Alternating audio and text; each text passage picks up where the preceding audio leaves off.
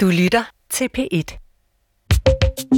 Jeg havde slået mig i hovedet. Min øh, tommelfinger var forstuet. Fire klager, fordi vi havde røget indenfor. Min øh, kæreste var lige ved at gå fra mig. Men hold kæft, det var en dejlig aften. Mit navn er Sara, Sara Vølk, og det her er mig og mine veninder, som havde endnu en dejlig aften. Vi var syv. Det var noget, jeg var stolt af og synes var særligt. Og det her er fortællingen om mig og mine smukke veninder. Eller pigerne, som de kalder os. Vi har holdt sammen lige siden jeg var 12, og i dag er jeg 46. Det var virkelig underholdende. Altså, det var virkelig underholdende at møde jer. Vi var fra starten en usædvanlig venindegruppe med vidt forskellige social klasse, interesser og perspektiv på verden. Vi har altid undret os over, hvad det var, der bragte os sammen. Men en ting er sikker. Det har været vildt. På det område kan intet i min verden matche os syv. Eller os seks. Fordi vi mistede faktisk en undervejs. Men det er som om, at den her tilstand er blevet en tilstand, jeg er fanget i. Et replay af gamle rollemønstre, som hver gang gør det umuligt at være den, jeg er i dag. En nærmest psykotisk sjov tilstand. Jeg tror, alle kender det her med at gå tilbage i gamle rollemønstre, når man er sammen med venner, man har kendt i mange år. Et fællesskab, hvor jeg udviklede jeres helt eget sprog, manerer og traditioner. En kultur, som føles som et frirum, fordi alle kender og er indforstået med det rum. På den anden side får man sværere og sværere ved at holde den jargon ud, som han har lyttet til år ud og år ind. I mit tilfælde mister jeg al livsopsparet fornuft og bliver hende den sindssygt fulde og ligeglade og behovsstyret, hvilket jeg slet ikke kan holde til mere. Hverken fysisk eller psykisk. En rolle, jeg har brugt masser af tid på at lægge bag mig. Der er ingen tvivl om, at pigerne har betydet meget for, hvem jeg er. Vi mødtes, da vi var i gang med at skabe vores identitet. Jeg beundrede dem og synes, at de var mega seje. Men min teori er, at det, der samlede os, var, at vi havde svært ved at sætte grænser. Alt blev ekstremt. Vores idoldyrkelse, vores kærlighed til hinanden, vores seksualitet og den måde, vi drak på. Og så talte vi meget hårdt til hinanden og andre mennesker. Men det er ikke rigtig noget, vi sådan for alvor har, har talt om i gruppen. Det, det behøver ikke at være negativt, når man har sådan et fællesskab. Nej. Det, er det er jo det, jeg er i gang med at undersøge. Måske er det derfor, vi fortsætter i samme rille, når vi er sammen. Vi griner højere og højere for at undgå at tale om det svære. Men jeg ved slet ikke, om de andre har den samme oplevelse. Og kan man overhovedet ændre mønstre, som har eksisteret i 34 år? Jeg er bange. For jeg vil ikke ødelægge noget, jeg elsker højt. Men jeg kan mærke, at tiden er inde til at konfrontere gruppen. Så må de take it og leave it. Det er det her opklaringsarbejde, du er inviteret med på i den her podcast-serie, Min smukke veninder. Hvor jeg først vil se på vores baggrund og fælles historie, og prøve at forstå, hvorfor vi blev, som vi blev. Her kommer første afsnit under overskriften Fest.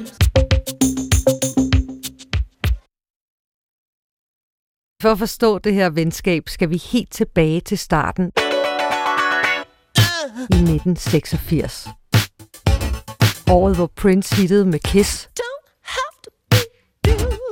Det var året, hvor Olof Palme blev skudt ned på åben gade i Der Stockholm. har været tab af menneskeliv og såret. Der var brand på atomkraftværket i Tjernobyl, Dansk fodbold er for alvor ved at kravle helt til top. og vi samlede på byttekort med fodbolddrengene under VM i Mexico.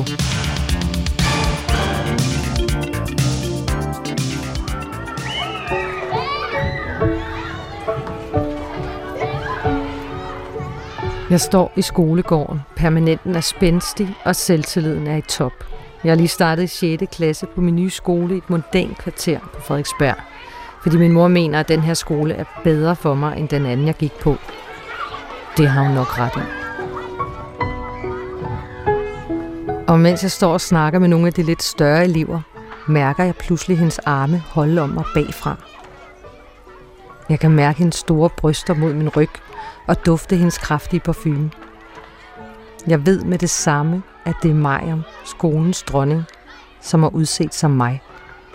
Af alle har hun udset som mig. Mariam skulle snart blive en af mine smukke veninder. Men hun blev også hende, der forlod gruppen. Nu er vi seks tilbage, og jeg har altid tænkt, at det var et tab for Mariam. Men spørgsmålet er, om hun i virkeligheden var den, der passede bedst på sig selv. Jeg har altid været optaget af at have veninder. Når jeg læser min dagbog for de år, så kan jeg se, at jeg har opremset, hvem jeg har hængt ud med. Datoer, steder vi har været. I en periode kan jeg se, at kvantiteten er det vigtigste. Navne, som jeg ikke kan sætte ansigt på længere, står sirligt anført. Hjemme hos Mini, Mette, Mulle, Amager Camilla og Griselene var der. Inde under halvtaget på min skole, i det vi kaldte rygeren, kunne man finde toppen af hierarkiet. Anne, Øna og Mariam i gang med at lave røgringe. De var smukke og ældre end mig, men alligevel blev inviteret med ind. Eller op, skulle man måske sige. Hvorfor havde jeg svært ved at gennemskue dengang? Måske var det, fordi jeg havde gjort en god figur ude i skolegården. Løbet rundt og været god til at shippe. Sådan en, en kæk type, der spillede op til de store. Og så havde jeg lanceret mig selv som Frederiksbergs største Prince-fan. Og jeg kan huske, at jeg var sådan paf over at se nogen, der gik to-tre årgange over os, være sådan fuldstændig mindet på dig. Og Det her er min gamle klassekammerat Palma, som jeg stadig ser i dag. Hun var ikke med i gruppen, men hun løb jo rundt i den samme skolegård og så det hele på nært hold.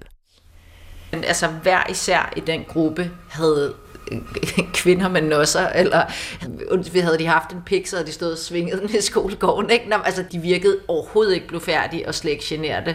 Og du var enormt modig i din stil og i dit udtryk. Og derfor, det tror jeg blev blandet sammen med, at man så også har vurderet, om du er lige så moden som os. Du er lige så stor som os, du er lige så voksen som os.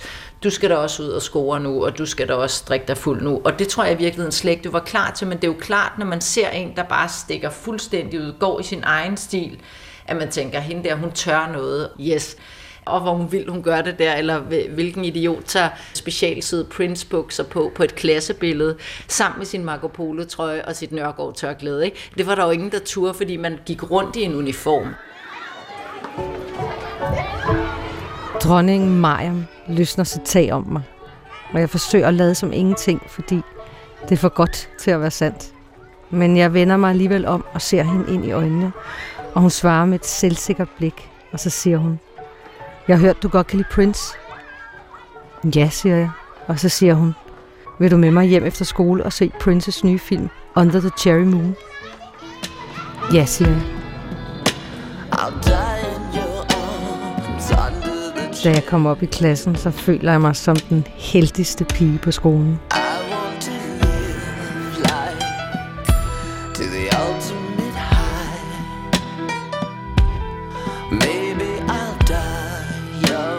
Hun var meget anderledes. Hun var rødhåret, og så havde hun de her lyse fregner, som jeg har set mange libanesere have. Hun var helt bleg, og så havde hun smukke, brune øjne, som kiggede intens på en. Samtidig var hun omgået af mystik, der gik rygter om en lesbisk affære med en veninde, og hendes far havde åbenbart opkaldt en galophest efter hende.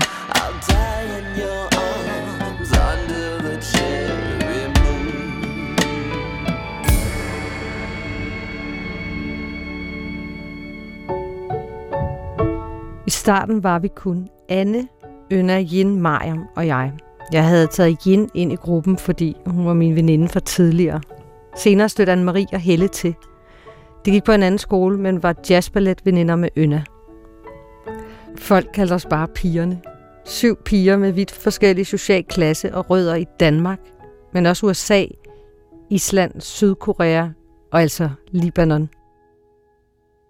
I mine øjne var de stærke, smukke og dybt fascinerende. Og så havde de alle sammen store bryster. Det er alligevel sjovt. 6 ud af 7 havde store bryster. Større bryster end gennemsnittet. Og hvem mund lå under gennemsnittet?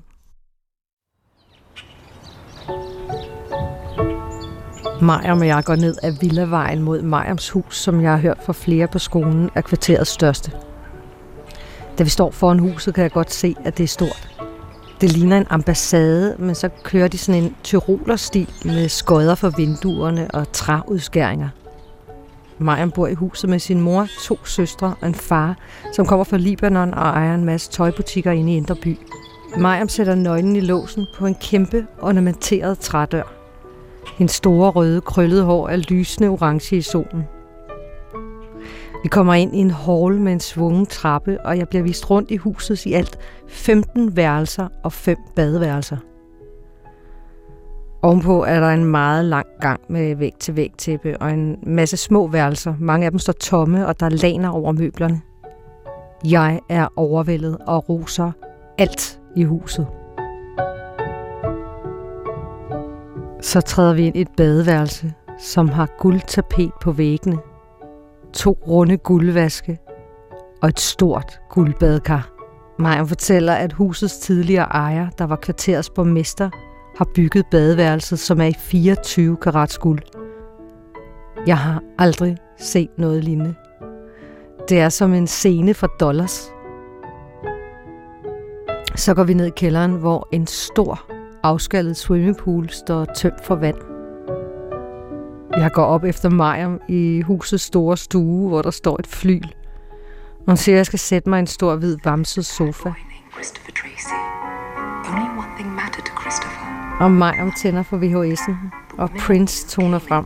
Han sidder og spiller på et fly, klædt i guldtøj, og det hele går op i en højere enhed. Under filmen løsner jeg mere op, og da filmen er slut, så bliver jeg helt kæk i snakken om, hvor lækker Prince er. Jeg spørger Maja, hvem der spiller på flylet, og hun sætter sig hen på skamlen og begynder at spille. Hendes krop bevæger sig i takt til musikken, og i mine ører, der lyder det virtuost.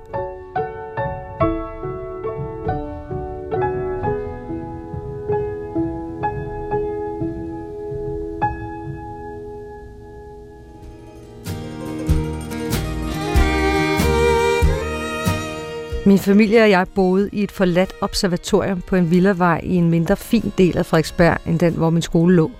Her boede vi i et slags familiekollektiv. Jeg havde et pænt stort værelse med en meget dyr vandseng, som min mormor havde givet mig. Hun havde penge fra min morfar, som var en kendt kunstmaler på Mors. Bortset fra det havde vi ikke særlig mange penge. Min mor og stefar var pædagoger.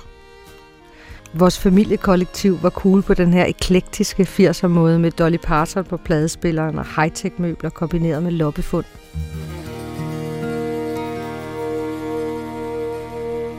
I var meget moderne. Og Palma husker også mit hjem tydeligt. Men det var også et andet, anderledes kollektiv, for det var ikke det der Det er klassiske øh, overhovedet ikke. under 60'er. Nej. Øh, Men der var ligesom altid en voksen hjemme, og du blev meget behandlet ligeværdigt. Du er også blevet behandlet meget voksen. Ja, jeg blev nok behandlet misundelsesværdigt voksen. De voksne var interesserede i at høre min mening. Særligt min stefar, som var yngre end min mor, og som også var den, der introducerede mig til Prince. Og musik i det hele taget. Men jeg brugte alligevel stor energi på at passe ind i mit eget hjem. Men jeg var jo opdraget til at stille spørgsmålstegn ved autoriteter, og jeg brugte flittigt min fuckfinger, når der blev stillet krav til mig. Men jeg tror, de andre i kollektivet havde for travlt med sig selv til for alvor at rumme min rebelskhed.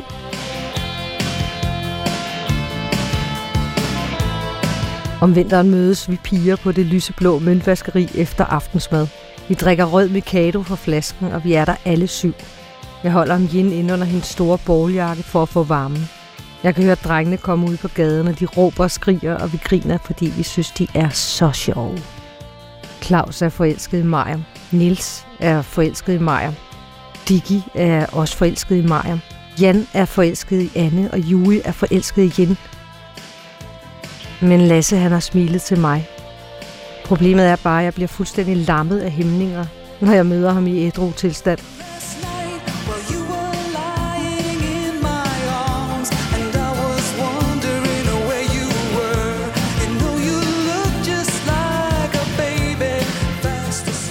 Du drak dig så fuld, at jeg kan huske, at jeg var bare sådan, nej, det må du ikke. Altså, du kyssede med alle. Du kunne nå at snave sådan 4-5 i gulvet på en aften, og jeg kan bare huske, at jeg havde det sådan lidt... Jeg havde det bare sådan, okay, en ting er, du ved, en, okay, to på en aften, men det var mere dem, du kyssede. Fuck, mand, i morgen, når hun vågner, får hun så nederen, når jeg siger, at hun har stået og snavet med. Nå, men det vidste jeg bare, så jeg var bare sådan, du ved, jeg kan huske, at der var flere snæv, jeg sådan redde derud af, hvor jeg sådan, kom skat, vi skal lige et eller andet. Og det var jo lidt sådan et mønster, der begyndte at, at danne sig. Ja, åbenbart. Jeg havde det behov for at Ja. forsvinde. Vi er begyndt på noget nyt, når vi er fulde. Vi stiller os ud på vejen foran bilerne og træder først til side, når bilen er helt tæt på. Der er ingen, der siger stop, og vi gør det alle en for en.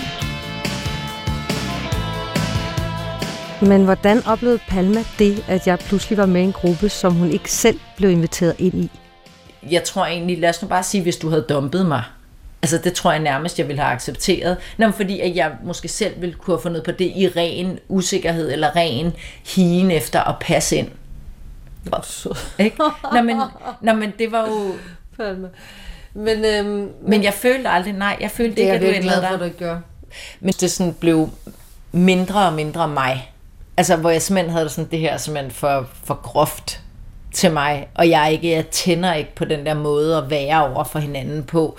Og så også øh, er jeg jo, som vi alle sammen er kontrolleret, så den der utilregnelighed, det krævede også lige, at man tog en dyb indånding. Men fordi jeg havde historik, så var jeg sådan nogenlunde på safe ground, og jeg, jeg vidste i det mindste, hvad der kunne vente mig og hvad der kunne vente resten af selskabet. Men det var klart et tilvalg til sidst. Altså det var sådan, overgår jeg det.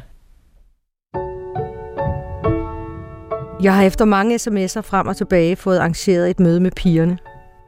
Jeg vil spørge dem om, hvordan de oplevede den her afgørende periode i vores liv, og hvordan det grænseløse blev normen. Men netop fordi tonen altid er så hård og uforudsigelig, er jeg langt fra sikker på, at der kommer noget ud af det. Og jeg tænker også, at, at det er stadigvæk sådan, når folk ser os udefra, hvis vi er samlet, at vi stadigvæk er svære at komme ind på. Det er også. Det har været svært at samle os i dag, fordi vi har alle sammen travle liv og har fået børn, og de fleste af os er også skilt igen. Derfor så ses vi kun cirka hver halve år. Præsenterende. Det er jo også det der med at sætte spørgsmålstegn ved, ved vores øh, normsæt, og hvordan vi sådan jeg af. hinanden. Nej, jeg forstår ikke, hvorfor der, der Jeg er synes, aldrig det har- været tvivl omkring noget normsæt eller værdier. Det er på plads, ellers har vi jo aldrig haft Nå, noget med hinanden at gøre. Eller jeg- jeg- altså, det, man, jeg jeg, synes, synes, det var- var... på spidsen, som om man... Nej, men jeg synes, det var hårdt. Altså, jeg synes, det har været hårdt. Jamen, det er da ikke normerne, der har været hårde. Det er da vores indbyrdes øh, normer. Altså, ja. Det har været hårdt. Det har der været øh, grænseløst. ja, og så vægter det op imod det positive. Der har været mere positivt. Ja, men det er jo ligesom parforhold Det eller er, forældreskab. og, og eller som hvad sagt, jeg er altså. mega stolt af jer. Noget af det, synes vi har været rigtig gode til igennem vores opvækst. Og da vi var unge, det var faktisk også at sige rigtig mange kærlige ting til hinanden, og røre ved hinanden, og jeg elsker dig, og sådan.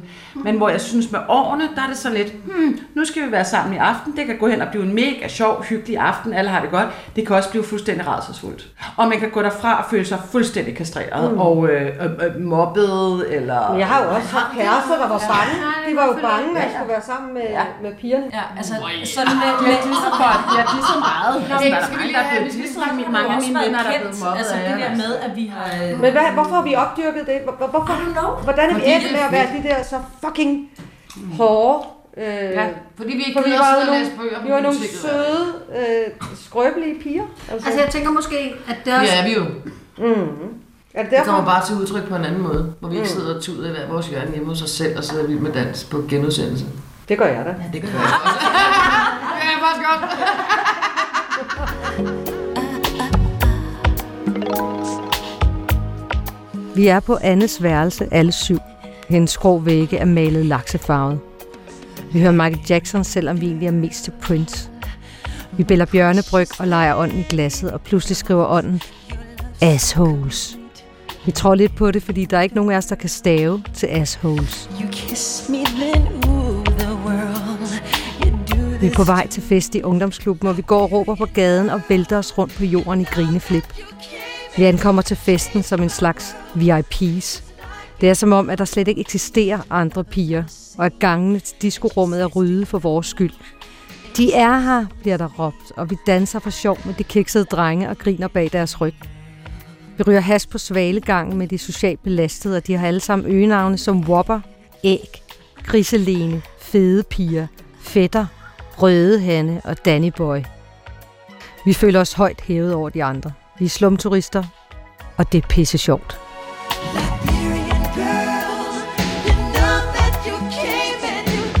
Vi har da været... Jo, vi har. Nej, folk kan bare ikke klare det. Vi har, vi har totalt mobbet. Nej, vi har været... Mener I det? Ja. ja. Ja, vi har Altså, været jeg, jeg kan faktisk godt Har vi ikke bare været ligeglade? Det er ikke noget med mobbe. Nej. Så kan folk bare skride. Det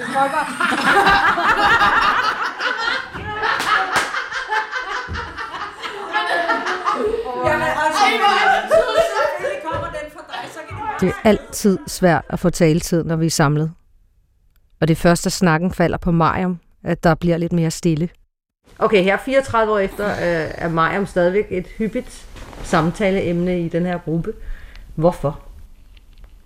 Ja, hun er indimellem et hyppigt samtaleemne, ikke? Og for, for nogen i gruppen mere end for andre. Sarah.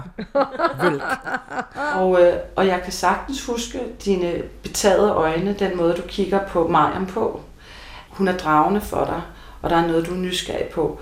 Og der er noget, hun kan, som du ikke selv er i besiddelse af. Der er også en vej, hun viser dig, du måske ikke selv vidste, og måske var du ikke engang klar til at få den åbnet nu. Hun kunne tryllebinde. Ja, det kunne hun. Hun var forfører. Ja, hun var forførende, og det var hun jo både for det kvindelige og for det mandlige køn. Ja. Altså, jeg oplever hende som stærk karismatisk og forgangskvinde i forhold til både netop at være kærlig, men også at være sensuelle væsener, også at være lidt flabet. Også det her sådan med at turde danse, at turde flirte med drengene, at få nogle kærester, men også et rum for at kunne have nogle øh, stærke tanker.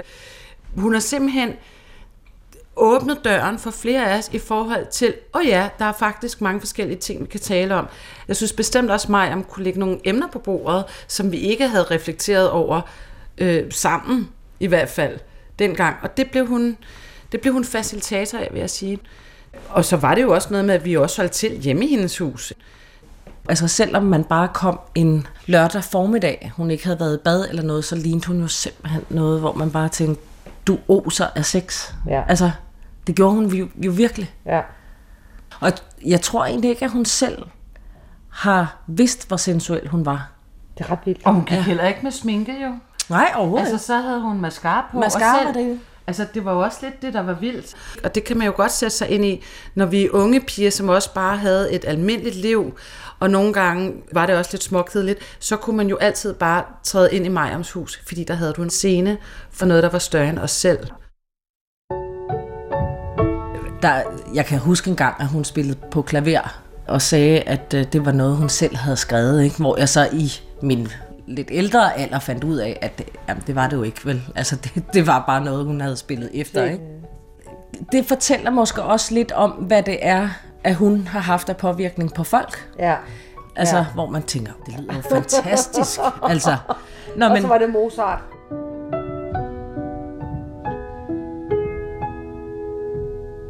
Vores møde endte med, at vi ikke overraskende blev alt for fulde til, at jeg nåede få svar på alle mine spørgsmål. Måske jeg kan få en mere nuanceret samtale op at køre, hvis jeg opsøger pigerne hver for sig. Flere af dem har jeg ikke set alene i mange år, og slet ikke i ædru tilstand. Hej, Anne. Hej. Anne er den første af pigerne, jeg opsøger. Hun er nu psykolog med speciale i unge og deres problemer. Hvor hyggeligt. Fint. Du kommer ind og besøger mig her. Så hun må da vide noget om ungdomsvenskabets dynamikker, og hvordan man kan føle, at ens grænser bliver overskrevet. Hvad havde vi alle sammen en eller anden borderline-diagnose, eller en eller anden form for personlighedsforstyrrelse? Altså, jeg har jo en angre imod det her diagnostiserende samfund. Så jeg har faktisk ikke lyst til så meget at gå ind i den der personlighedsforstyrrelsesdebat. Bare fordi, at øh, det er Ja. noget, der samler os. Ja. Endelig okay. noget, der samler os. Men ja, hvad samler os? Og jeg vil sige, noget af det, der samler os, det er, at vi alle sammen piger, der ikke helt har mødt grænser, som de skulle være, i forhold til, hvordan vi behandler os selv, eller hvordan vi er blevet behandlet.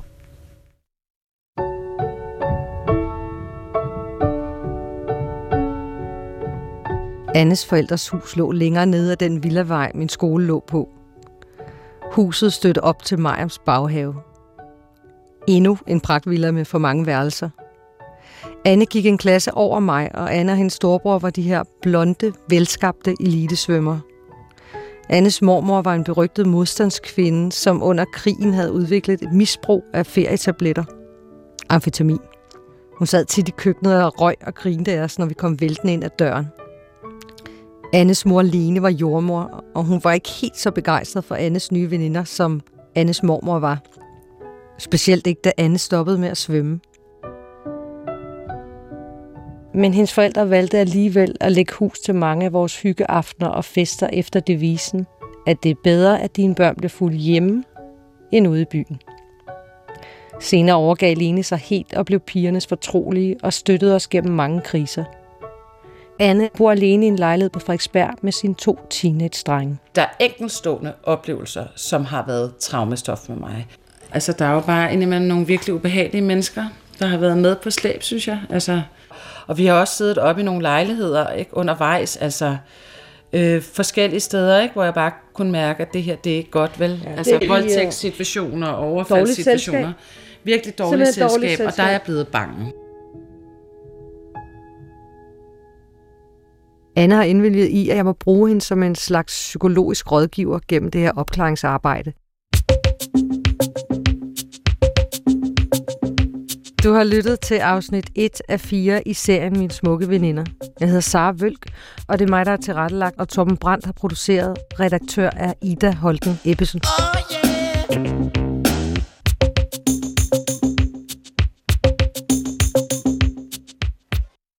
Lyt med i afsnit 2, som handler om selvdestruktion, selvmord og et fundament, der begynder at ryste under mig og mine smukke veninder. Du kan høre flere P1-podcasts i DR's radio-app. Det giver mening.